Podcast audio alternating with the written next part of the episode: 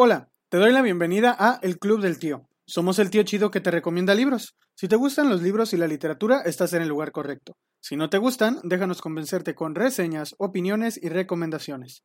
Yo soy Isaac Bradbury y junto con mi amigo Al Hazred Valdemar contestaremos a las preguntas que nuestros escuchas nos hicieron en nuestra página de Facebook. En este Tutti Frutti literario comenzaremos hablando de la novela erótica para terminar opinando sobre Hitler. Quédate en El tío responde, volumen 1, parte A. Sean todos bienvenidos a un nuevo capítulo del tío. En esta ocasión, eh, contestando el tío preguntas de los sobrinos en nuestra página de Facebook. Pues Al Hazred por ahí tuvo la amabilidad de postear en Facebook y en el grupo de amantes de la lectura, que ya les hemos dicho que es donde colaboramos, una publicación en donde les invitábamos a exponer sus dudas y ustedes nos hicieron llegar sus dudas y ahora vamos a contestarles nuestra opinión al respecto. Y pues la neta no sé cómo se, le, cómo se te ocurrió es hacer eso. Pues la verdad es que siempre había pensado en, que era bueno eh, tener, eh, empezar con, con, un poco de interacción este proyecto que tenemos. Y yo creo que no hay mejor forma de, hacerlo a través eh, que a través de, una dinámica como esta, ¿no? Es decir, eh, directamente ver cuáles son las inquietudes que ustedes tienen y eh, en base a eso, pues, y que obviamente pues nuestro bagaje no, nos permita contestarlas, pues adelante, dar, dar como esta interacción y creo que es una buena dinámica. Creo también que sería una buena opción mantenerla y en lo consecutivo pues también si eh, el podcast en su momento les llega a generar alguna duda sobre lo que hablamos, este espacio pues pueda funcionar para esta interacción, ¿no? Ya quizás en algún momento si ustedes nos hacen famosos y nos volvemos superstars del podcast, podremos hacer streamings eh, en directo, etcétera, etcétera. No, no es cierto. Pero sí, la idea es esa, que podamos tener una forma de interactuar, que no nada más sea esto el canal de una, de una sola vía, es decir, Isaac y un servidor hablando de, lo que nos gusta, sino que también pues por ahí dedicarles un poquito del tiempo que ustedes nos regalan todos los miércoles para escuchar las cosas que tenemos que decir. Sí, a mí me pareció muy buena idea, porque igual esto de interactuar con nuestros escuchas lo hemos intentado, como nosotros no tenemos un ritmo de grabación bien establecido, o por lo menos apenas estamos acoplándonos, por ejemplo, se nos hace difícil estar contestando preguntas episodio por episodio. Por ejemplo, del episodio anterior.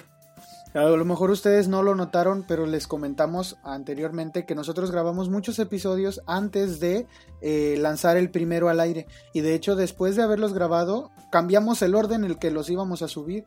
Entonces, de ahora en adelante vamos a tener la oportunidad de pues de manera cronológica ir respondiendo sus preguntas si eh, las postean en una de estas publicaciones. Las próximas ocasiones en las que hagamos un podcast así de preguntas y respuestas, igual vamos a avisarles con bastantito tiempo para que por ahí nos, nos estén preguntando. Ahorita fueron dos semanas de tiempo que tuvieron y eh, las preguntas vamos a contestar de la mejor manera que podamos. Hicimos por ahí alguna investigación y todo para pues no salir este con alguna errata. Y aún así si cometemos un error en algún dato que demos no en nuestra opinión en algún dato que demos pues ahí sí nos pueden corregir y nos comentan sabes qué este dijiste esto y este no es tal. Ajá ahí sí. Pero es nuestra opinión la mayoría de lo que vamos a hablar así que ustedes pueden tener una opinión completamente diferente y se vale que la compartan. Ahí están los, las redes sociales para que nos, nos manden un inbox a la página del tío o si no, nos comenten ahí en, el post o en cualquier post del Club del Tío que eh, su opinión es esta por razones distintas a las de nosotros o tal. Entonces, ya dicho todo esto, vamos a empezar con la primera pregunta. El primer comentario es de un fan destacado y su nombre es Juan Carlos Rosales. Dice, ¿qué opinión tienen sobre el género erótico? ¿Creen que es un género vacío y superficial? ¿O que es buen género pero las novelas comerciales lo han hundido? Y esta puede ser un tanto escandalosa, no es por cuestión de género, pero ¿creen que las mujeres no saben escribir erótico? Pues mira, yo creo que el, eh, el género erótico en particular tiene eh, tintes superficiales, pero ya más para acá. Es decir, se ha vuelto un cliché, sobre todo por plataformas como Wattpad, donde la gente escribe porque tiene la forma de hacerlo, simplemente. Y de alguna manera eso ha venido consecuentando esta idea de que el género erótico se basa solamente en, argumentos vacíos, en, personajes muy encasillados, en situaciones muy inverosímiles. Eh, saquemos obviamente de, de, la jugada todas estas descripciones que a veces hacen pues personas muy muy jóvenes sobre sobre sobre el tema en, en Wattpad que lo hacen ver un género incluso como como comenta Juan Carlos eh, vacío no pero la verdad es que no hay hay, grandes autores que, que han dedicado se han dedicado a escribir novelas y cuentos eróticos que son muy buenos. Henry Miller es uno de ellos, con sus Exus, eh, Trópico de Cáncer, son muy buenas novelas y que abordan el tema erótico desde, desde un punto de vista con propósito, donde la, acción, el erotismo es parte fundamental de la historia para desarrollar una idea bastante interesante e incluso eh, ha servido a lo largo de la historia también como medio de protesta.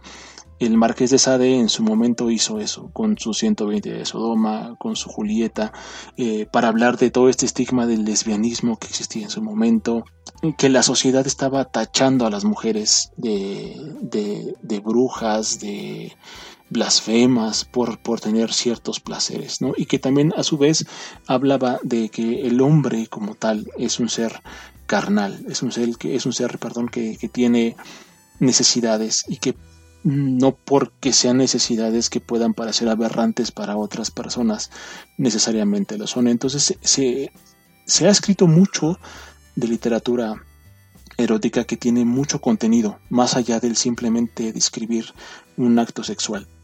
Y eh, también ha servido de conductor para acentuar ciertas, eh, ciertos temas, ciertos tópicos que pueden ser un poco eh, digamos, vacíos sin tener el tema erótico. uno de estos temas, uno, uno de estos autores que ha ocupado eh, el, erotismo para hacer sus novelas es Clay Barker. Eh, Clay Barker en su Hellraiser, en, en, en libros de sangre, ocupa mucho esta parte del erotismo, del sexo, para hacer escenas grotescas es todo lo contrario a decir que es, es un género vacío. Al contrario, dota de un, de un, de un contenido, de un propósito a, los personajes. Eh, hay un cuento que se llama La Madonna eh, en Libros de Sangre que habla justamente de todo este tema eh, sexual principalmente, ¿no? De cómo hay un, un grupo de, pues se podría decir, mujeres que viven en un, en un lugar ya abandonado que se dedican a atraer personas a través de su, de su físico para hacerles bastantes cosas. Leanlo, te lo recomiendo mucho. Eh, se llama La Madonna, está en, sus libros de sangre de, de Clive Barker. Y por otro lado, en Hellraiser, por ejemplo, hay todo un triángulo amoroso en cuestión de una historia de terror. Y en el triángulo amoroso se, es muy explícito en el tema del sexo. Incluso hay toda una parte eh, por el tema de los cenobitas, por ejemplo, que son un, tipo de secta interdimensional que ocupa el placer de una manera bastante bizarra y que se puede interpretar incluso de, una manera grotesca, pero tiene que ver con el sexo, con el placer carnal. Entonces, yo estoy completamente seguro de que esta impresión que se tiene actualmente de, de la novela erótica eh, dista mucho de lo que la novela erótica realmente es, o de lo que el género erótico y el motivo erótico en la novela pueda llegar a, funcionar. Recomendaciones que yo daría para poder adentrarse en este género sin que se, caiga en esta en esta idea de que es un género vacío. Por ejemplo, ya acabo de mencionar un par, es eh, Hellraiser, Los libros de sangre de Clive Barker, otro que se llama El hijo de la bestia, que también son una serie de cuentos donde el sexo es el personaje principal. Hay criaturas que van a ser de todo con fines macabros y bastante, bastante buenos. Otro, pues evidentemente, aunque suena cliché, el Marqués de Sade. Los 120 días de Sodoma se me hace una buena obra, muy buena obra en particular, por todo eh, el contenido que tiene respecto de las, las, propias filias que tienen los seres humanos y de cómo las expresa. Y ahí nos vamos a dar cuenta que la novela erótica tiene, tiene una función que es el, el hablar de esta parte totalmente humana, completamente normal, que a lo largo de toda la historia del hombre se ha tratado de censurar. No entiendo por qué, la verdad, y es algo que personalmente yo no entiendo por qué. Si hablar, hablar de un seno, hablar de, de, un, de un pene, hablar de una vulva, hablar de unas nalgas, es como hablar de un brazo, como hablar de una uña, como hablar de un dedo, porque son partes del cuerpo. Obviamente, yo no sé por qué a veces, este, y, como tú dices, o sea, tal cual, como tú dices, eh, pues, o sea, tú dices mano, Sí, tal cual. tú dices uña, dices nariz, dices boca, ¿por qué no puedes decir pene, testículos, eh, nalgas? Sí, clítoris, o sea, ¿por qué? yo no leo mucho erotismo, pero me encuentro, por ejemplo, con eh, Octavio Paz, que escribe La llama doble amor y erotismo, en donde no solo habla de esto que siempre se nos enseñó de que de que la sexualidad es solo con fines reproductivos, porque eso es lo que siempre se enseñó y por eso se enmascaraba antes eh, el erotismo utilizando palabras para ejemplificar o, por ahí dar a entender que es una cosa. En la poesía, alrededor de, toda la historia, se, ha utilizado, han utilizado figuras para representar un beso, para representar eh, el acto sexual o, las caricias o la figura del cuerpo, pero aquí Octavio Paz lo que hace es una división entre el acto sexual, tener sexo, y el erotismo, que no es lo mismo que tener sexo. Es decir, se puede tener sexo sin ser necesariamente un acto erótico. Este, este es lo que a mí me agrada porque ahora ya la literatura pareciera que solo se limita a, a eso, al acto sexual y no al erotismo.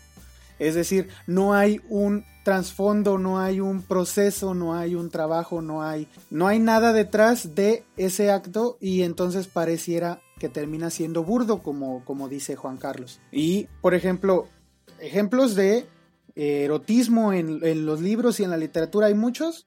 Ahí está en la Biblia El Cantar de los Cantares, que es una historia de romance muy cargado de erotismo también. Y eh, acá el hombre enamorado habla de los pechos de su amada y, habla de su aroma y habla de... pero no lo hace tan burdo de manera en que tú digas es que termina siendo pornografía, tal cual, solamente que tú te tienes que hacer las imágenes en tu cabeza. No, eh, el, erotismo aquí se centra en, pues sí, eh, desarrollarte esta idea de lo que puede ocurrir y de los sentimientos que esto te ocasiona. Y hay una, hay una frase, leí hace poquito, sobre por qué la literatura erótica terminó siendo lo que terminó siendo en la actualidad, que me gustaría leerla. Dice, es una cita de Georges Bataille, que es un francés que escribió un libro llamado El erotismo, tal cual. Y él dice, la modernidad desacralizó al cuerpo y la publicidad lo ha utilizado como un instrumento de propaganda. El capitalismo ha convertido a Eros en un empleado de Mamón. Entonces, yo creo que con esta frase se resume mucho lo que ha pasado en el ámbito editorial en, el aspecto de la literatura erótica? Yo creo que eh, hay una palabra clave que dijiste que es pornografía. La pornografía ha creado ya un icono de lo que es el erotismo, que está mal. Y eh, no digo que esté mal la pornografía, digo que está mal el icono que ha creado la pornografía. Eh, respecto de este tema. ¿A qué me refiero con esto? El, er, el erotismo no, no, es, no está limitado a, a, tener, a tener un contacto entre los genitales, llámese de hombre mujer, mujer y mujer, hombre con hombre, o a una felación o a, un cunilingus, etc. Eso no es el erotismo, eso es una parte de el placer que puede brindarse eh, a través del, del cuerpo, tal cual. Pero el erotismo va mucho más allá de eso. Hay eh, muchas prácticas que ni siquiera tienen que ver con tener coito, que son eróticas. Hay gente que, disfruta del dolor, hay gente que, eh, que, disfruta de ser humillada, hay gente que disfruta de ser, eh, de que le hablen al oído, de que acaricien su cuerpo sin necesidad de tener coito. Ahí está el meme tan familiar de mmm, patas. Exacto, ¿no? Entonces, la verdad es que muchas muchas personas eh, eh, se sienten eh, eróticamente atraídos por cosas muy diferentes. Sí, y de hecho ahí están muchas otras cosas que ya podremos entrar en terrenos mucho más escabrosos, como las filias, por ejemplo, o incluso en gustos personales. Hay gente a la, a la, que le gustan ciertas cosas, hay gente a la que le, le excita ciertos otro tipo de cosas, y todo eso en un conjunto, ese es el erotismo. Que lo que ha pasado con la literatura actualmente es que se ha vuelto pornografía escrita.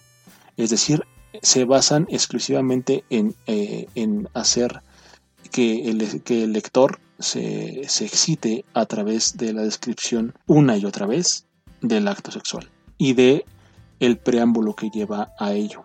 Es decir, eh, fulanito y sutanita como vamos a poner un ejemplo que yo considero es uno de los peores que, ha existido y que seguramente estaría muy fresco por lo icónico que lamentablemente es, y es eh, las 50 sombras de Grey, ¿no? Que describen el tema del masoquismo de una manera muy, muy, muy falsa. Así no es el masoquismo. Eh, las situaciones entre, eh, ¿cómo se llama la chica? Anastasia, Anastasia y, y este tipo Grey no son para nada de las que las personas que practican esta práctica, para la redundancia. Sí, yo recuerdo que hubo una, una cantidad inmensa de personas que practican el bondage y todo esto, que salieron a los medios a decir, es que eso que hacen en la película no, es. lo que hacemos nosotros. o sea, ellos están, están diciéndolo todo mal, no es cierto, no les crean. No, y, y, sobre todo porque parte de la idea de que debe ser un, acto consensuado de, dos personas que disfrutan, uno siendo sadista y otro siendo masoquista.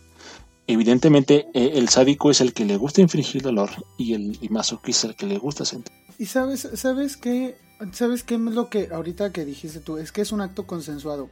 ¿Sabes qué es lo peor? Que últimamente ha habido una ola de novelas que se dicen eróticas, que no son eróticas, son pornográficas, que ahora ya no es solamente pues que estés o no estés de acuerdo, no, es que 360 eh, DNI, que se hizo una película en Netflix, que es un secuestro y una serie repetida de violaciones romantizadas de una manera descarada. Claro, aparte. En donde la, víctima termina teniendo un síndrome de Estocolmo bien, bien duro.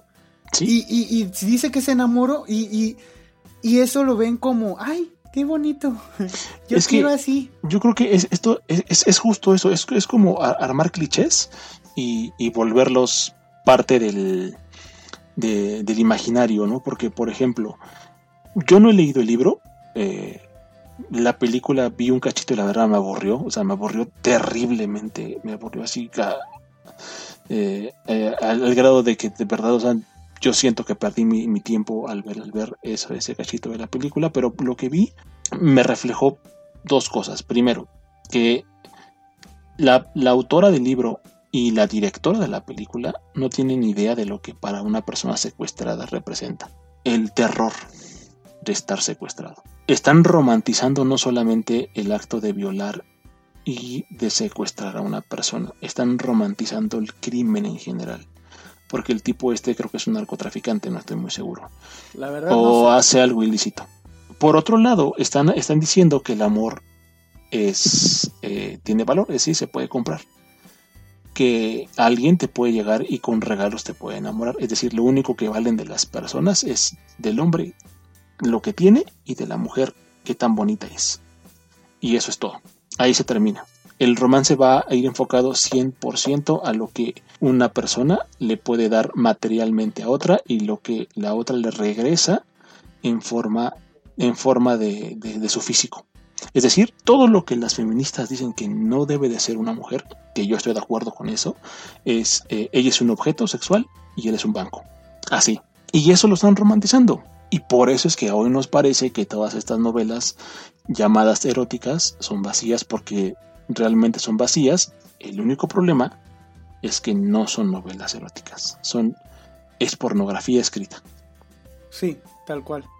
Y hay un, hay un detalle que Bataille decía, lo que nos diferencia de los, de los animales a la hora del acto sexual es, es, precisamente el erotismo, es decir, el obtener placer eh, antes del el acto, tal cual. Entonces, eh, si, si estás leyendo una novela que solamente se limita a describir el acto, a describir, eh, eh, pues sí, la copulación, digámoslo por ser totalmente correctos. Eh, entonces, pues no estás leyendo erotismo, estás leyendo tal cual pornografía. Eso no se puede llamar erotismo por más que, por más que lo quieran vender así. Entonces, la literatura erótica es otra.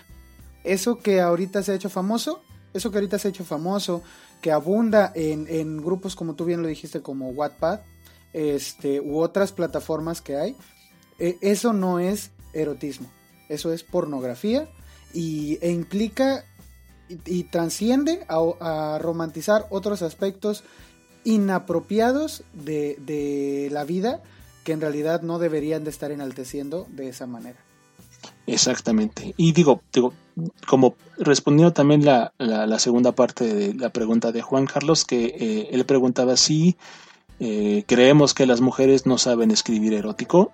Eh, yo creo que no es que no sepan escribir erótico, yo creo que las mujeres famosas que se les ha tildado de escritoras de literatura erótica escriben pornografía, lo que decíamos, ¿no? L.L. James, que es la, autora de 50 sombras, eh, es una escritora, no escribe erótico, escribe pornografía. Eso no puede ser llamado erótico, entonces tampoco podemos encasillar a que las mujeres escriben escriben mal el género erótico porque la realidad es que las mujeres que hoy son famosas por escribir el género erótico eh, no son escritoras de literatura erótica. Eso es algo que sí hay que saber diferenciar. Y eh, la única forma de poder encontrar eh, buenos autores en el género, que para mí se me hace un género muy complicado, porque justamente el pasarse tantito de algo puede hacerlo totalmente burdo y grotesco eh, y que se vaya completamente del foco de ser una novela erótica eh, es, complicado. Pero yo no yo no creo que eso sea un tema de género yo no creo que haya mejores escritores hombres eh, que mujeres en el tema erótico yo creo que más bien el boom de la novela pornográfica que es como yo la voy a llamar la mayor parte de estas personas son, son mujeres, ¿no? Está After también. Que también romantizan no solamente los actos criminales, sino las relaciones afectivas eh, tóxicas. Entonces, toda esta literatura, eh, manos de adolescentes, forman personas inestables emocionalmente y con una idea totalmente atrofiada de lo que es la vida y una relación sentimental con, una pareja. Eh, yo la verdad es que ese, ese tipo de literatura no le, no le dedico tiempo y aunque la literatura erótica no es lo mío, yo sí puedo contestar a la pregunta de Juan Carlos con que de hecho hay mujeres que escriben y han escrito eh, erotismo desde hace mucho tiempo y un ejemplo mexicano es Sor Juana Inés de la Cruz. Sor Juana Inés escribía poemas cargados de erotismo, pero y tú dirás, ah, pues no se supone que era una, una monja. Sí, pero lo hacía. Y ella este, llegó a caer hasta en el albur a la hora de escribir sus, sus eh, poesías. Pero tenía una carga eh, erótica y, una. Pero una manera tan eh, magistral de expresarlo que tú decías, qué bonito poema, es de amor. No, es de deseo sexual y es de erotismo, pero eh, lo escribe de la manera en que debería de escribirse, así que tú no te quedas con la idea de que acabas de ver una película porno. O sea, eso es lo que, eso es lo que ocurre cuando alguien escribe bien eh, el, erotismo, por ejemplo, en la poesía. Y cuando habla de, eso en, un libro, pues ya puedes tú buscar otros ejemplos, como por ejemplo los que ya dijo Al Hazred. yo recomendaría que, si quieres saber más, Juan Carlos, eh, sobre este aspecto de la, de la, del erotismo en la literatura, te leyeras ese libro de, de George Bataille que se llama El erotismo. Es un ensayo de unas 200 páginas sobre eh, el avance de este tema alrededor de la historia y cómo se ha visto afectado también. Digo, y eso que él lo escribió para 1970 creo, no me acuerdo bien. Sí, falleció él en los años 60. Él falleció en los años 60. Entonces, para los años 60 eh, ya se veía una corriente de este tipo eh, en la literatura, solamente que ahora lo vemos sobreexpuesto por pues la globalización en la que estamos. Pero sí, este ensayo sobre el erotismo de George Bataille explica muy bien todo esto. No es, una, no es un despliegue de ejemplos eróticos, sino más bien un estudio de eh, el avance de este, de este género alrededor del tiempo. Y yo también como, como una recomendación adicional, hay un libro que se llama El arte de amar de Eric Fromm, eh, que pone al amor como un estatus social. Y habla justamente de, en todo un, capítulo se extiende al tema de lo que significa el erotismo en el ser humano. Entonces yo creo que evidentemente las eh, relaciones afectivas en su momento llegan, tienen que eh, ser eróticas de alguna forma y eso habla también del reflejo que se hace en la literatura. Entonces, yo creo que también sería una, muy buena una muy buena fuente de referencia para, ese tema. Y yo creo que como conclusión yo diría que para poder entender y, y, leer mejor literatura hay que separar las cosas. Lo erótico no es lo mismo que lo pornográfico. Y no siempre se va a hablar de un acto sexual en tema del coito para hacer referencia a que es novela erótica. Hay infinidad de, estos, de estos tópicos. Sinceramente, tampoco es el género que yo leo más.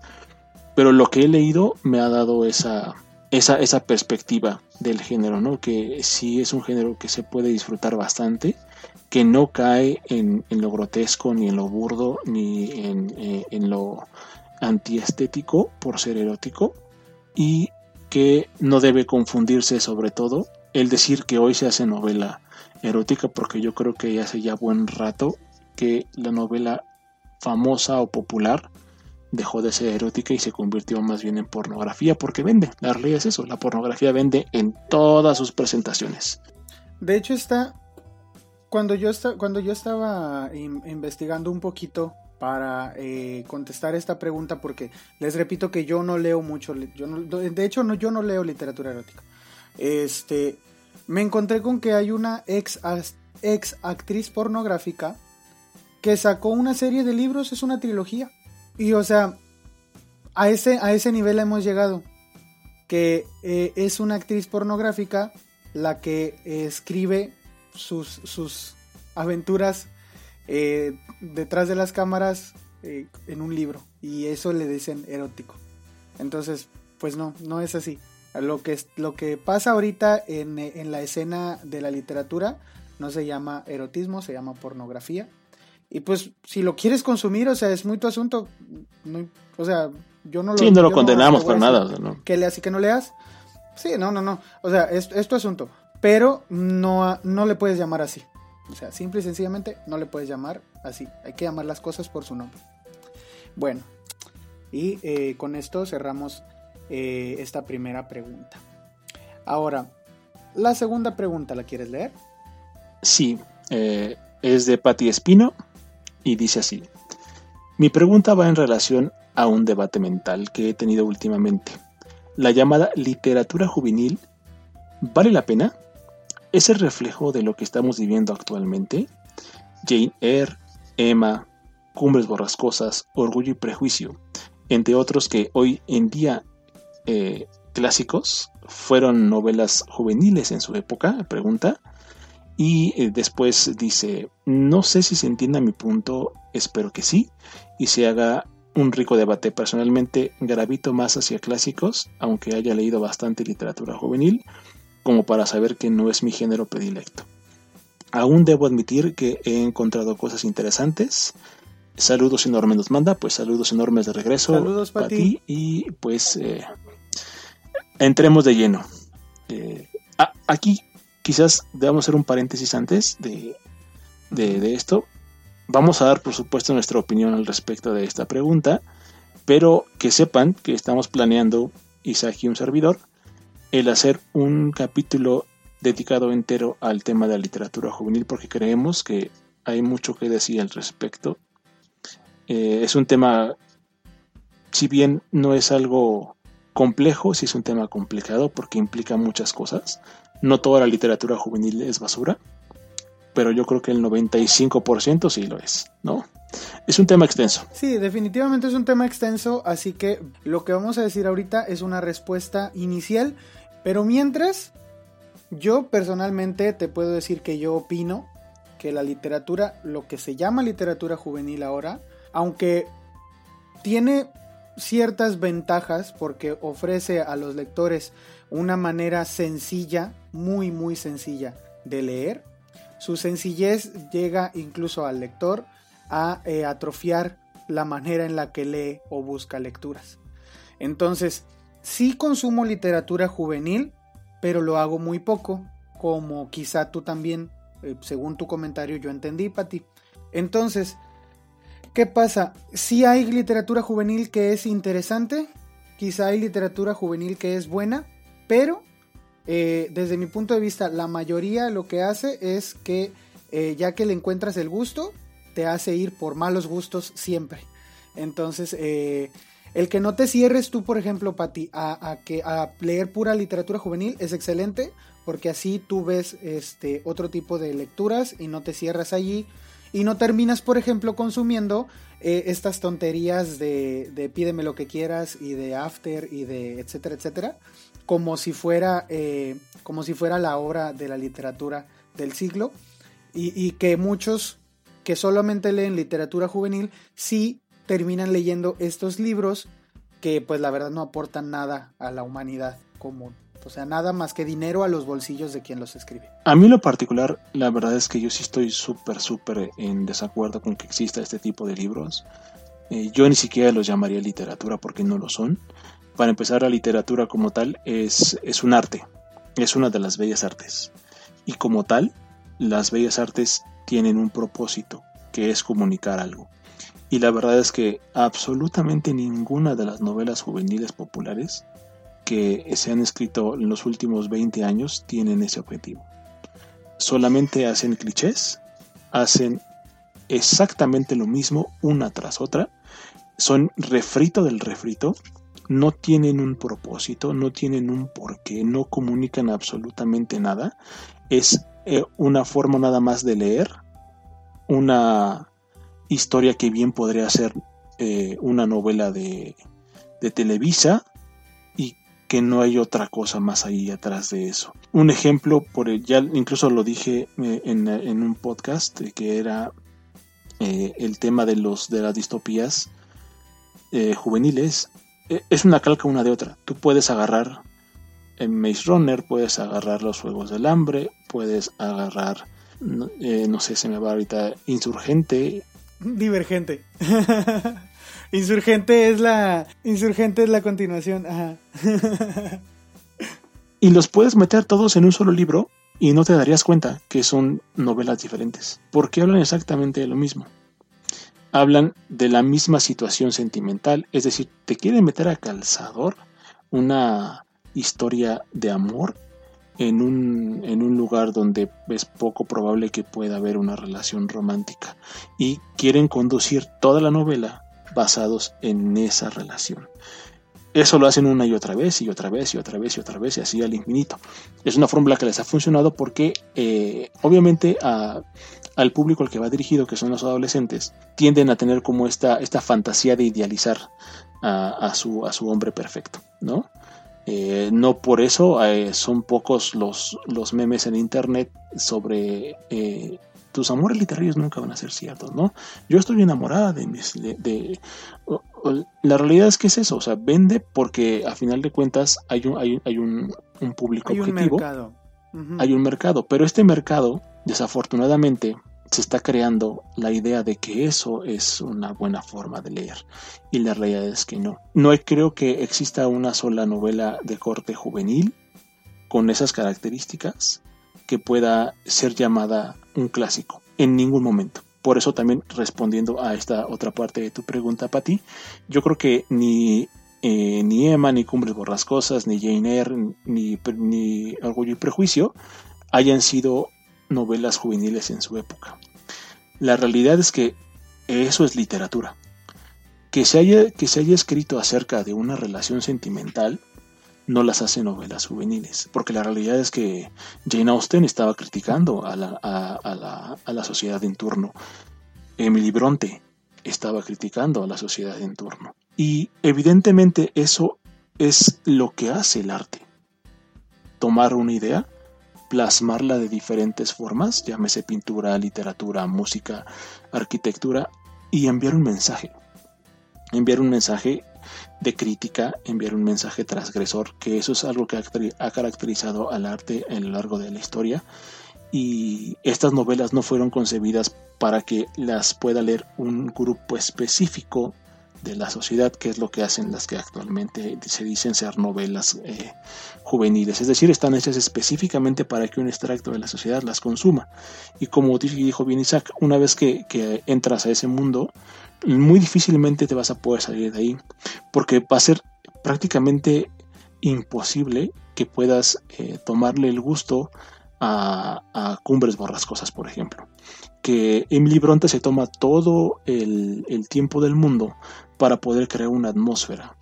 Una atmósfera donde no solamente esté implícito el tema de la fantasmagoría, sino también lo grotesco de los personajes, eh, el, la forma grotesca de la personalidad de algunos y eh, el cómo va transcurriendo este amor enfermizo alrededor de, los, de, los, de los protagonistas. Muy difícilmente las personas, no porque no puedan, sino porque no están acostumbrados a leer literatura que se tome el tiempo de hacer las cosas bien, empiece a leerla eh, en ese sentido. Porque eh, es, es, bien complicado, por ejemplo, que tú pases de, de, un, de, de 50 páginas. De hecho, esta, estas sagas, eh, que la mayor parte de estas novelas o de, esta, de, esta eh, escritura juvenil, están hechas eh, en, en tomos diversos. Es decir, la historia no concluye en un libro, sino se va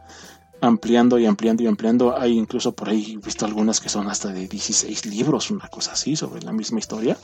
A mí se me hace absurdo, honestamente yo no creo que, una historia dé para tanto. Eh, yo creo que es estirar y estirar y estirar y estirar para sacar dinero. Eh, tampoco voy a decir que mis palabras sean la verdad, pero porque nunca he leído una completa.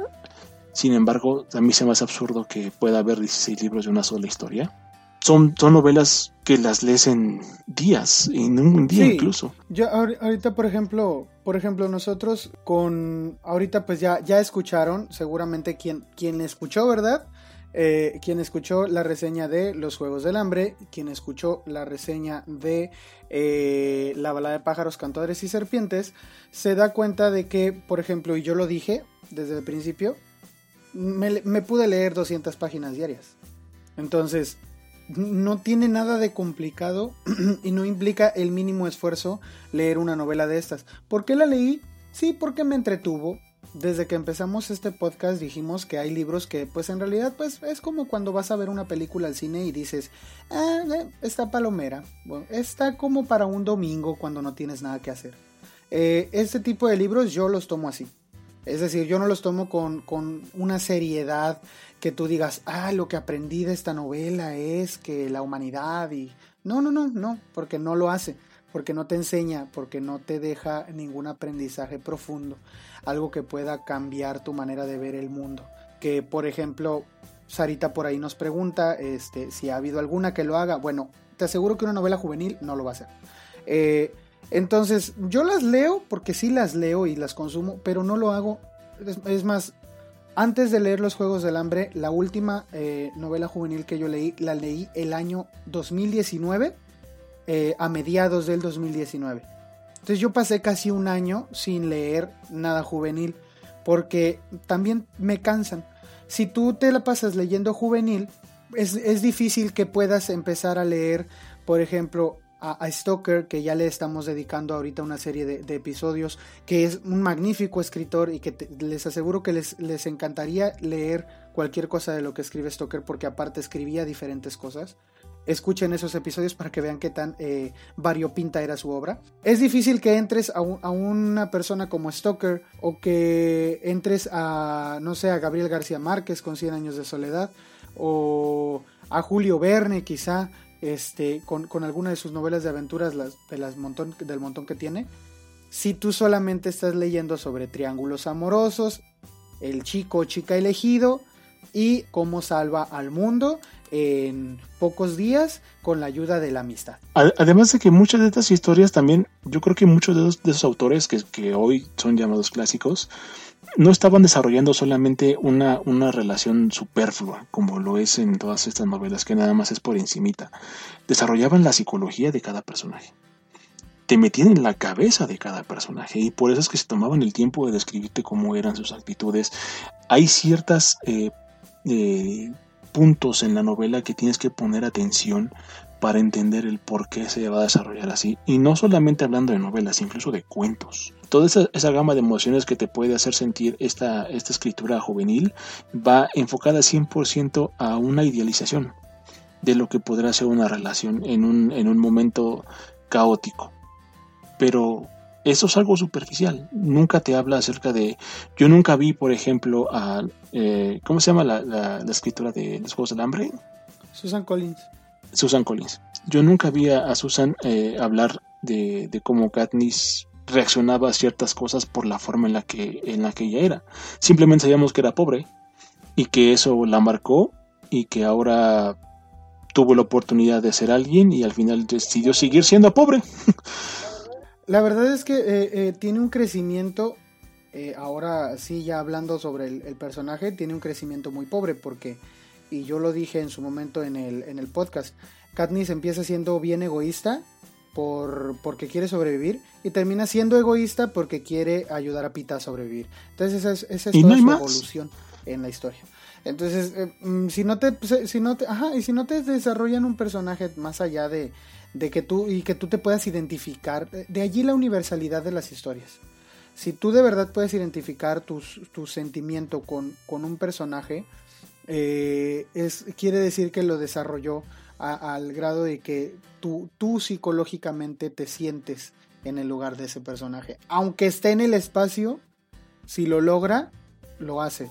Julio Verne logra hacerte eh, estar eh, paseando a 20.000 leguas este, en el mar y logra que tú te, te enganches con un personaje porque su psique te hace pensar que hay momentos en los que tú eres así y actúas así por cierta, de, cierta manera. Por, por, por, cosas que has vivido y entonces te hace preguntarte qué cosas ha vivido ese personaje que lo hacen pensar igual que yo.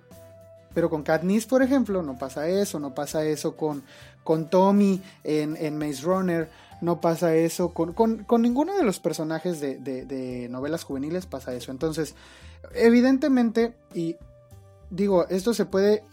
Todavía hay, hay aspectos que explorar de la novela juvenil eh, o de lo que pudieran, de lo que se puede llamar novela juvenil, pero la mayoría, y es de la que estamos hablando ahorita, la mayoría solamente lo que aporta es pues dinero a los bolsillos de los escritores y pues es una eh, clara manipulación de eh, la psique adolescente para que sigan consumiendo más y más lo mismo que decíamos con los con los libros de autoayuda. Y para que se encasillen en eso. Te manejan, te manejan para que te encasilles.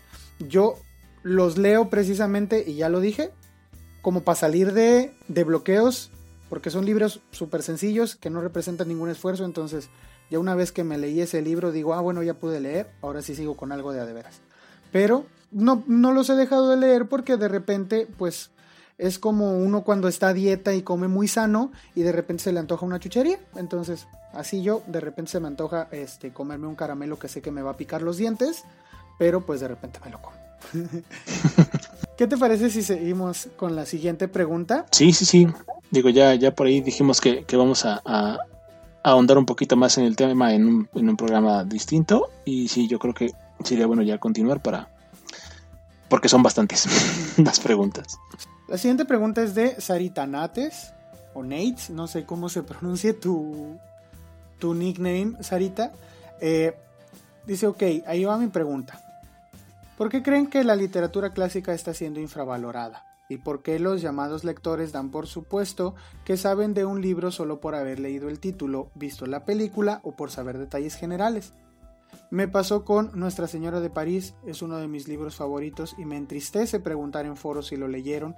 Medio mundo dice que sí, pero al momento de querer debatir, ninguno sabe más de lo básico.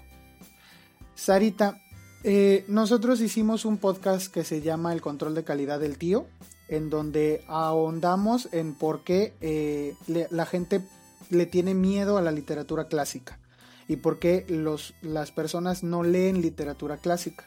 Hablamos, por ejemplo, de los jóvenes que se la pasan leyendo eh, literatura juvenil pero no le entran a los clásicos. Allí ya contestamos en parte tu pregunta, si quieres puedes regresarte y escucharlo. Pero eh, va por, por temas de que es, nos estamos acostumbrando a que esto, esta literatura juvenil nos pone las cosas tan simples que ya nos da flojera leer algo que nos haga pensar. Entonces, un libro clásico que te hace pensar un poco más que un libro juvenil, obviamente representa mayor esfuerzo y si nos, si nos topamos con una sociedad como la nuestra, de que nos da eh, la película y ya viendo la película creemos que ya es lo mismo que leer el libro, entonces sí, eh, la ley del menor esfuerzo es la que sigue la mayoría.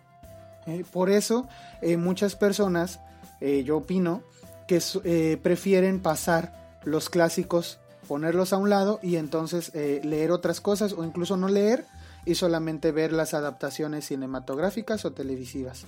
Es muy triste, sí es muy triste que a la hora de que uno habla de un libro, este, se den cuenta de que esa persona que está recomendándote el libro no lo leyó. Y eso pasa mucho con booktubers que eh, por compromisos con editoriales quieren eh, sacarse de volada el libro que ya les llegó y que pidieron por hambriados y entonces este, dicen, ah, está bien bonito, mira la portada, mira la... Eh, eh, eh", y ya. no dijeron nada del libro. Si tú les preguntas no te van a poder hacer una, una sintetización porque en, realidad no lo leyeron.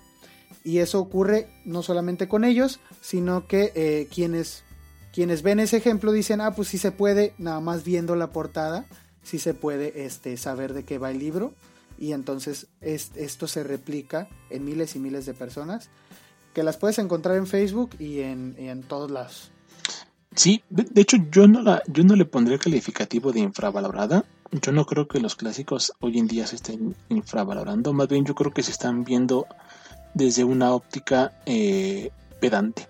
Es decir, que ahora cualquier persona que diga que lee clásicos se le está tildando de snoop, de pedante, de, de una persona que, que quiere pretender que por supuesto hay muchísimos y sobran, eh, en, sobre todo en redes sociales, de ese tipo de personas y va mucho en conjunción de lo que, de lo que dice Isaac. Eh, yo creo que la lectura a lo largo del tiempo eh, es una constante, siempre se ha visto como una, un índice de cultura, un índice de, de ser una persona que tiene cierto grado de conocimiento sobre algo. Y esto obviamente, el leer automáticamente a ojos de, la, de las personas te, te confiere esta, este estatus de persona culta. Entonces, en ese sentido, el, el, andar por ahí pretendiendo que sabes es, es parte de, de, las, de, la, de, la, imagen de que las personas quieren crear. Eh, sobre todo en estos grupos de redes sociales y en algunos foros eh, en internet, la gente por eh, esa, esa ansia de querer mostrar algo que no son, y que quieren que se les note como intelectuales, se dan a la tarea de ser así, de hablar eh, de cosas que no entienden del todo o que definitivamente no le han eh, agarrado la idea, ¿no? Entonces, yo no creo que sea infravalorada, más bien yo creo que está muy bien valorada y por eso es que la gente se jacta de haber leído Nuestra Señora, ¿no? De París, de, de Víctor Hugo. eh, o Los Miserables, o eh, el clásico que tú quieras, ¿no? O ponle cumbres borrascosas, o ponle este cualquier otro, cualquier otro. Sí, sí, o sea, por eso abundan los que, los que se creen que, que son bien Lovecraftianos y los que se creen que son este, que se saben la obra de Poe al derecho y al revés. Este, los que dicen que nadie escribe ciencia ficción como Julio Verne o como H.G. Wells. Entonces, este, pero cuando les preguntas, en realidad no te saben recomendar un libro, en realidad no te saben decir nada sobre el escritor.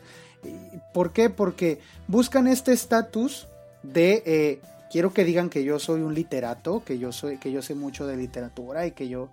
Pero en realidad, pues solamente es por las apariencias. Así es. Yo creo que eh, esta gente siempre va a abundar en, en internet y en la vida en general yo no creo que los clásicos sean infravalorados, más bien yo creo que los clásicos están siendo eh, sobreestimados y por eso es que la gente está teniéndole mucho miedo a, acercarse a los clásicos porque aparte mucho de ello también tiene que ver justamente con esta gente porque me he topado por ahí en YouTube a muchos eh, eh, pseudo críticos que hablan de la literatura clásica como si fuera algo imposible de leer de hecho, muchos dicen, no entres a este autor por esta, o si vas a entrar tienes que ser ya una persona avesada en, la lectura. Y la verdad es que no es cierto. No, no es cierto, no hay ningún, no hay no hay absolutamente nada, a excepción de que no sepas leer, que te impida meterte a, a un clásico. ¿Es el lenguaje diferente? Sí. ¿Es un contexto distinto históricamente hablando? Sí pero no es nada que tú no puedas hacer o que puedas aprender o que puedas investigar. Si realmente quieres meterte al Quijote, pues entonces ponte en el mood de que vas a tener que eh, leer español de 1600. Agarra tu diccionario. De los 1600, agarra tu diccionario. Incluso hay ediciones eh, de la RAE donde vienen anotadas para que entiendas la evolución de ciertas palabras. En 100 años de soledad, la edición de la RAE la edición, la edición especial de la RAE trae todo un glosario con palabras que, ya no se usan ahorita porque ya, ya el lenguaje se ha simplificado. Se simplificó mucho, pero las palabras siguen, siguen siendo válidas. Entonces, eh, a eso le tienen miedo, a no entender qué es lo que leen y el miedo es a tener que buscar qué significa. Más bien yo creo que es flojera, ¿no? Como de decir, ¿qué, qué hueva tener que, que, leer con un diccionario?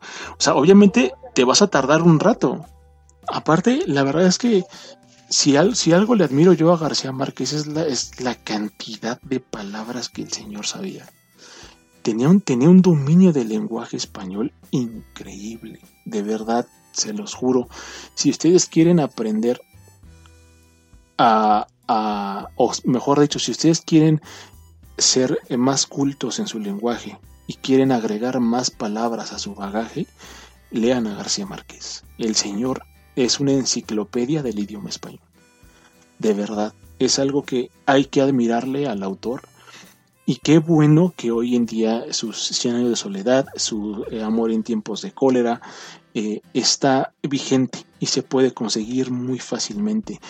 Aparte, Gabriel García Márquez no solamente se, se consagró como un escritor, él fue periodista de Nota Roja. Eh, Noticia de un secuestro es, es, un libro que él basó en una experiencia real que vivió en Colombia de personas reales que estuvieron secuestradas, secuestradas por las FARC y el narcotráfico en, en, Colombia y que habla de todo este bagaje que él tiene y eh, en, esa raíz él va evolucionando y va creando su universo, ¿no? Está eh, Crónica de una muerte anunciada también, que es buenísimo ese libro, es buenísimo. Es, una crónica periodística. Exactamente, entonces de verdad, si ustedes, si ustedes tienen la intención de, tener un glosario más amplio eh, a la hora de hablar, lean a García Márquez. De verdad, es, es, una, es una enciclopedia, era, mejor dicho, una enciclopedia ese, ese hombre. No hay, no hay otra cosa más que pueda decir respecto de él que, no sean cosas buenas porque es un buen escritor. A muchos no les gusta, es también muy respetable, pero eso no quita que, eh, que García Márquez se haya consagrado como un, un, clásico moderno de la literatura porque él sí hacía literatura. Bueno, y continuando con sus amables preguntas, Eugenia Estudilla nos, nos pregunta, ¿Creen que un libro puede influenciar al lector de tal manera que cambie su percepción de la vida política y social? Y de ser el caso, cuál fue ese libro para ustedes.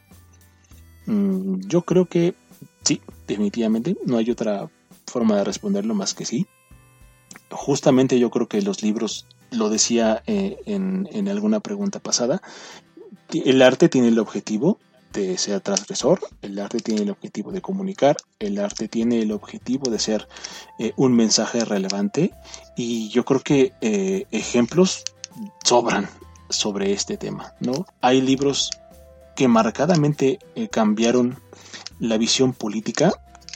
Personalmente voy a hablar del que lo hizo conmigo y ese fue Mi lucha de Hitler. es un libro que marcó a toda una nación, que ha marcado a toda la humanidad en general por la forma en la que eh, Hitler veía la política de su, de su propio pueblo y eh, cómo cambió mi forma de ver las cosas. Ah, eh, yo hasta antes de leer mi lucha tenía una idea de, los, de las motivaciones de Adolfo para ser la persona que fue. Pero evidentemente todo esto que hay alrededor del nazismo, de la Segunda Guerra Mundial, está visto desde los ojos de la gente que ganó. Es raro, muy raro encontrar un, libro que sea parcial en el asunto y que hable acerca de, la visión de los alemanes en ese momento. Obviamente, la Segunda Guerra Mundial es consecuencia directa de la Primera Guerra Mundial.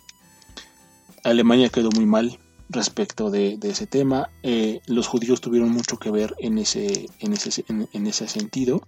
Eh, gran parte de, todo el movimiento socialista. Por eso es que a veces mucha gente eh, se pregunta por qué eran enemigos Stalin y Hitler.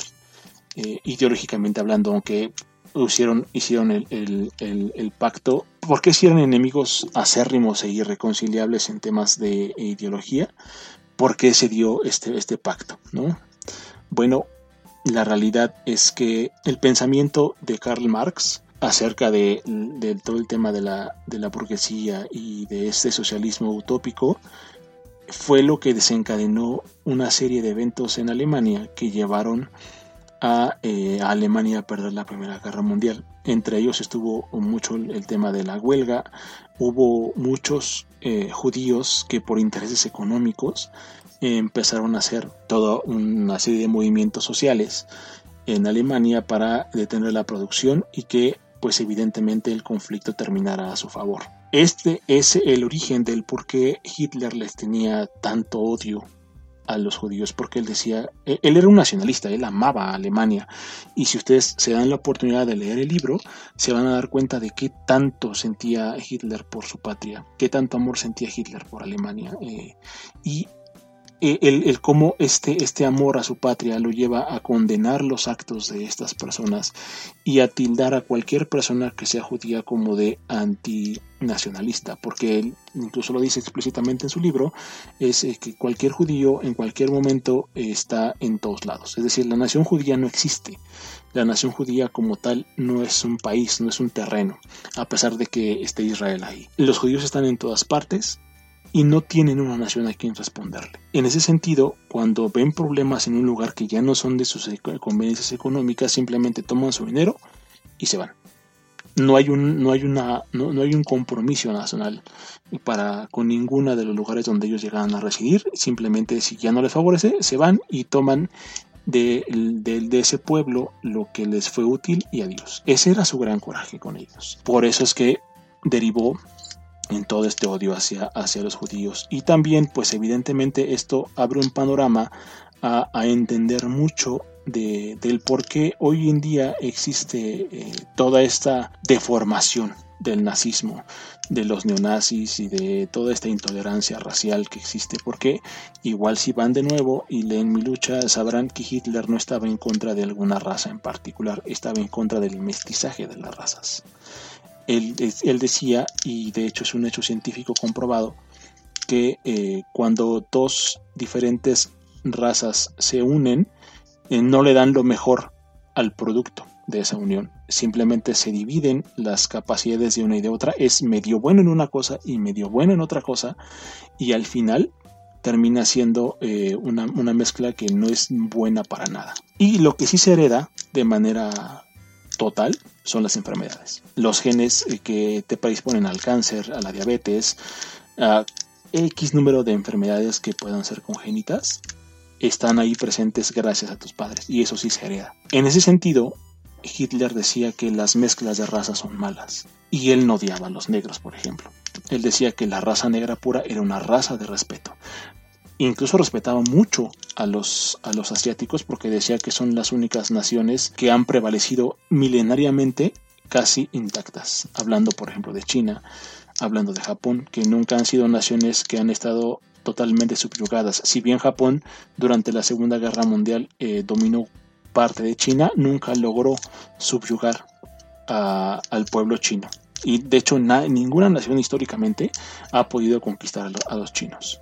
Ni los mongoles, eh, a pesar de todo el poderío de los unos eh, con Genghis Khan, lograron derrocar a China. ¿no? Eh, es, es, una nación que se ha mantenido, digamos, en alguna de alguna manera pura en su historia y eso es algo que él admiraba. Entonces, esto después va derivándose y ya se convierte en, intolerancia racial y se combina con ideologías de otras, de otras culturas como la inglesa, que para variar es uno de los que pues obviamente vencieron en la Segunda Guerra Mundial y es allí en Inglaterra donde se da el neonazismo.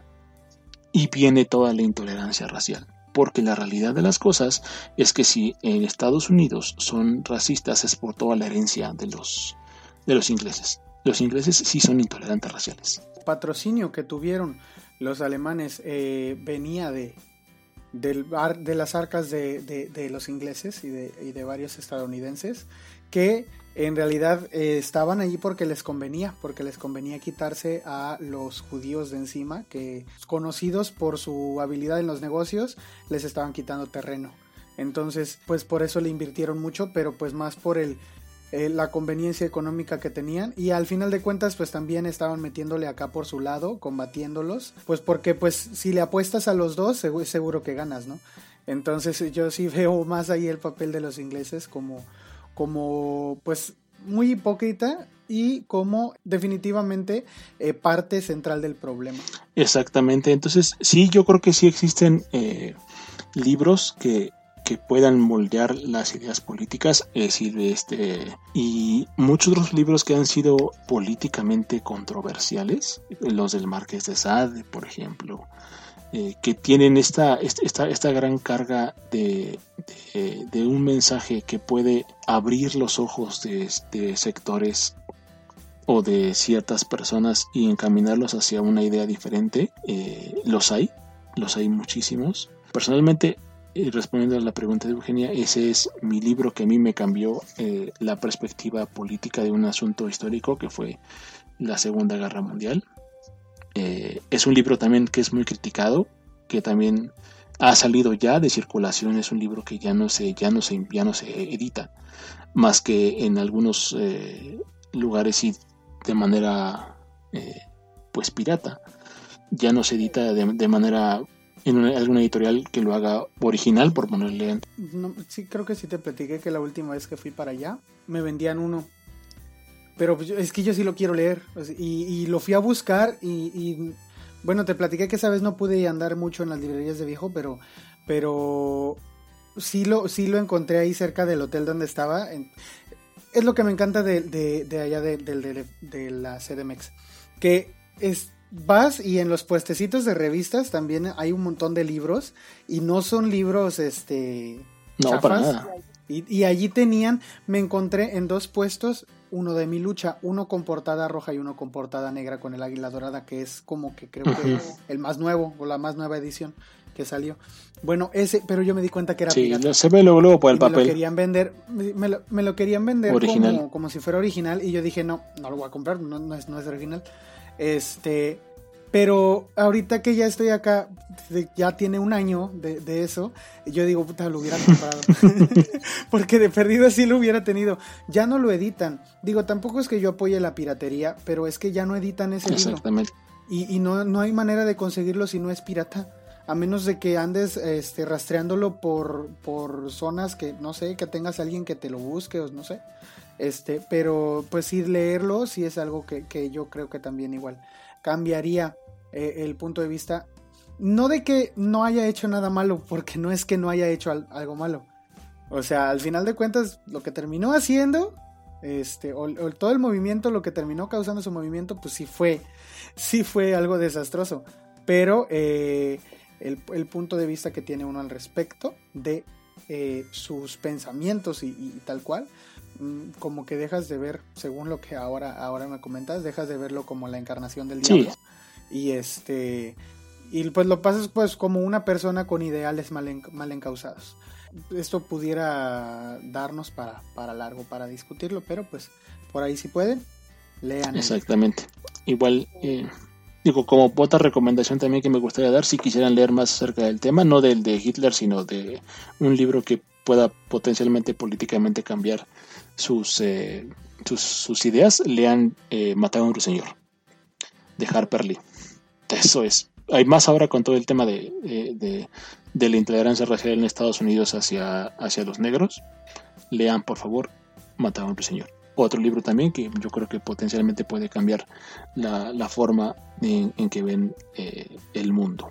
Bueno, yo contestando a la pregunta, quiero decir que en realidad yo no, no formo o, no tomo una, un, lado u otro en, un movimiento político, pero eh, sobre lo más reciente o, los actos recientes de ciertos grupos feministas, eh, mi opinión cambió después de leer los dos libros de Margaret Atwood que se titulan El cuento de la criada y Los testamentos. Eh, Margaret Atwood escribió una historia buenísima sobre lo que, a lo que puede llegar al machismo. Y, lo hace sin eh, tirarle a nadie más que a la actitud machista.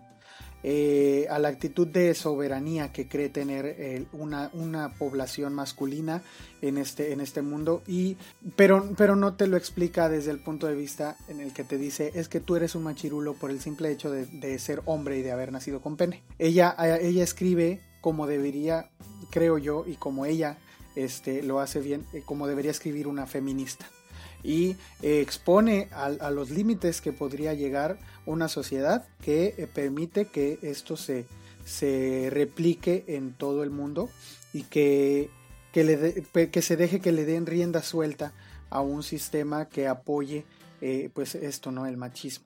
Bueno, eso, eso en el primer libro, porque en el primer libro se habla mucho sobre esto, pero también el segundo libro tiene una cuestión esclarecedora a mí me parece muy esclarecedor cómo hay ciertas ocasiones en las que hay mujeres que eh, forman parte de esta cadena para perpetuar el machismo y el cómo ellas se ven obligadas a hacerlo y casi imperceptiblemente pudiéramos estarlas culpando por hacer algo que eh, sabemos que no está bien y que ellas saben que no está bien pero eh, por las circunstancias se ven obligadas a hacerlo y que uno diría, es que no lo haces y ya, mm, no, no es tan fácil. Y yo no lo veía así, yo decía, no lo haces y ya. Pero después de leer este libro, que es una historia totalmente de ficción, eh, después de leer estos dos libros, sí me, quedaron mm, ciertas ideas que cambiaron mi manera de ver eh, algunos aspectos, algunos, no todos, porque no estoy totalmente de acuerdo con todo lo que ocurre. Eh, evidentemente cada quien puede tener la opinión que quiera, ¿verdad? Y tampoco soy mujer como para decir si soy feminista o no. según entiendo, lo que, lo que las feministas prefieren es que uno se quede callado, pero mi opinión cambió, mi opinión personal, la cual me guardo, cambió después de haber leído esto. Eh, y si, si, por ejemplo, habiendo algunos casos famosos de incluso artistas, mujeres que se han visto involucradas en, casos de acoso sexual, eh, donde ayudan a los hombres a, perpetuarse, a, perpetuar estos actos, eh, sí cambió mi manera de ver estas circunstancias. Entonces, eh, yo siento que esos dos libros son, son libros que deberíamos de leer, sobre todo por el contexto actual y, que son libros que van a pasar como, como ya pasó el cuento de la criada, como a ser un clásico, este, por su alto contenido literario y por su... Eh, eh, y es, que hace algo Margaret Atwood, que es que ella no toma, de todos los sucesos que narra, ella no toma nada que no haya ocurrido ya, de alguna forma o de otra. Es decir, se ven replicadas muchas cosas que pasaron en los campos de concentración cuando, cuando esto de la Segunda Guerra Mundial, este, cosas que han pasado en masacres, eh, pues tanto en América como en Europa, eh, y, cosas que han ocurrido en, en, países en donde los gobiernos totalitarios eh, se encargan de tener sumiso a todo, a todo el país. Entonces, no describe ella absolutamente nada que por separado no haya ocurrido ya, nada más que ella lo pone todo junto, en un país que, este, que ella se imagina que es Estados Unidos en un futuro. Entonces eh, es, muy, es muy buena lectura y me hizo eh, tener ciertas ideas diferentes eh, en cuanto no solamente a esto del movimiento feminista, sino a ciertas políticas y ciertas circunstancias que se están viviendo ahora en redes sociales y todo esto. Entonces yo creo que ese libro sería el que me, el que me llevó a cambiar una idea dentro de mí. ¿Qué libro diría yo que ha cambiado en general? El, punto de vista del mundo, ya lo había dicho en un podcast anterior, pero El infierno de Dante Alighieri eh, es un libro que ha cambiado la percepción de las personas sobre eh, el infierno, en realidad este lugar que según algunas religiones existe, eh, en el cual yo personalmente no creo, porque no, no creo en, que exista un infierno, pero muchas personas que creen eh, eh, en, este, en este lugar tienen la idea de que es como él lo describió, cuando él lo que escribió fue una obra de ficción. no fue una obra profética, ni nunca intentó hacer una obra profética, pero él pero de ahí la Iglesia Católica sobre todo tomó su idea sobre el infierno con niveles y estratos y, cierto tipo de castigo según el, tipo de pecado que cometiste. Y todo eso se pasó al imaginario cultural de la humanidad completa y ahora todos creen eh, que esto es así. Entonces creo que este libro ha logrado llegar a, niveles insospechados para cuando salió y eh, pues es la muestra de que los libros sí cambian nuestra manera de ver el mundo completamente. Así es. Y pues creo que eso sería, ahí sería mi respuesta. Sí, sí, digo, también yo igual lo, dejaría así. Retomando un poquito el tema de Margaret Atwood, yo creo que lo que hace en sus novelas ella es eh, dejar bien marcado ese tema de que tanto el, la misandria como eh, la misoginia llevan a, un único término que es eh, la, la mala convivencia de todos los seres humanos y que mientras nos sigamos viendo como mujeres y como hombres, en lugar de vernos como personas, no vamos a avanzar como sociedad. A final de cuentas, yo creo que la agenda feminista y, la agenda en general, eh, desde mi punto de vista, y a pesar de que yo ya leí estos libros, y por ejemplo una habitación propia de Virginia Woolf, yo no creo que la razón o mejor dicho, que la, vía correcta sea la polarización de, cualquier ideología. Es decir, eh, una mujer puede ser feminista porque es mujer y no por eso debe, ser, debe, ser, eh, debe sentirse cualquier hombre agredido al respecto, porque no es otra cosa más que eh, buscar su justo lugar en la sociedad. Pero de eso a, a estar transformando una idea de tener un valor exactamente igual al de otra persona porque se es un ser humano como cualquier otro, a estar eh, gritando que cualquier persona por el simple hecho de, pertenecer al sexo opuesto es una mala persona ya nacida así, eso está mal. Que no se confunda, es, solamente ese es mi punto. Que no se confunda el feminismo de verdad eh, con todo este movimiento de odio como represalia a todas estas acciones que, que se han estado dando. Digo, de nuevo, eh, yo no soy mujer, yo no me considero feminista porque no soy mujer. Eh, hay muchas cosas de la agenda política del feminismo actual de tercera ola que le llaman que yo no estoy de acuerdo, pero lo que sí estoy de acuerdo es que nadie debe tratar a nadie como una como una persona inferior, porque eso no es así. En general ese sería como el comentario y yo creo que eh, no sé, desde mi punto de vista responde muy bien a la pregunta de Eugenia. Sí, nadie debe tratar a nadie como persona inferior, aún sabiendo que es inferior. Definitivamente. Aún sabiendo que lee Wattpad, ¿no? Ah, ándale, aún sabiendo que lee Wattpad.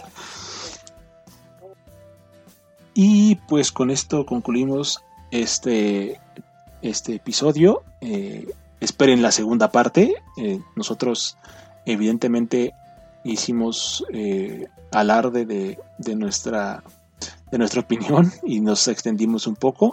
Así que esto va a estar dividido en dos en dos episodios. Así que bueno pues eh, por allá los vemos. Esperen la segunda parte donde acabaremos de responder las preguntas de todos ustedes. No dejaremos ninguna sin responder te recordamos que puedes encontrarnos en la plataforma para podcast que prefieras, Spotify, Apple, Google. Síguenos y danos tu calificación. En todos lados nos encuentras como El Club del Tío. Suscríbete a nuestro canal de YouTube y danos un like en Facebook. Ahí encontrarás material nuevo cada semana que no podrás ver por acá.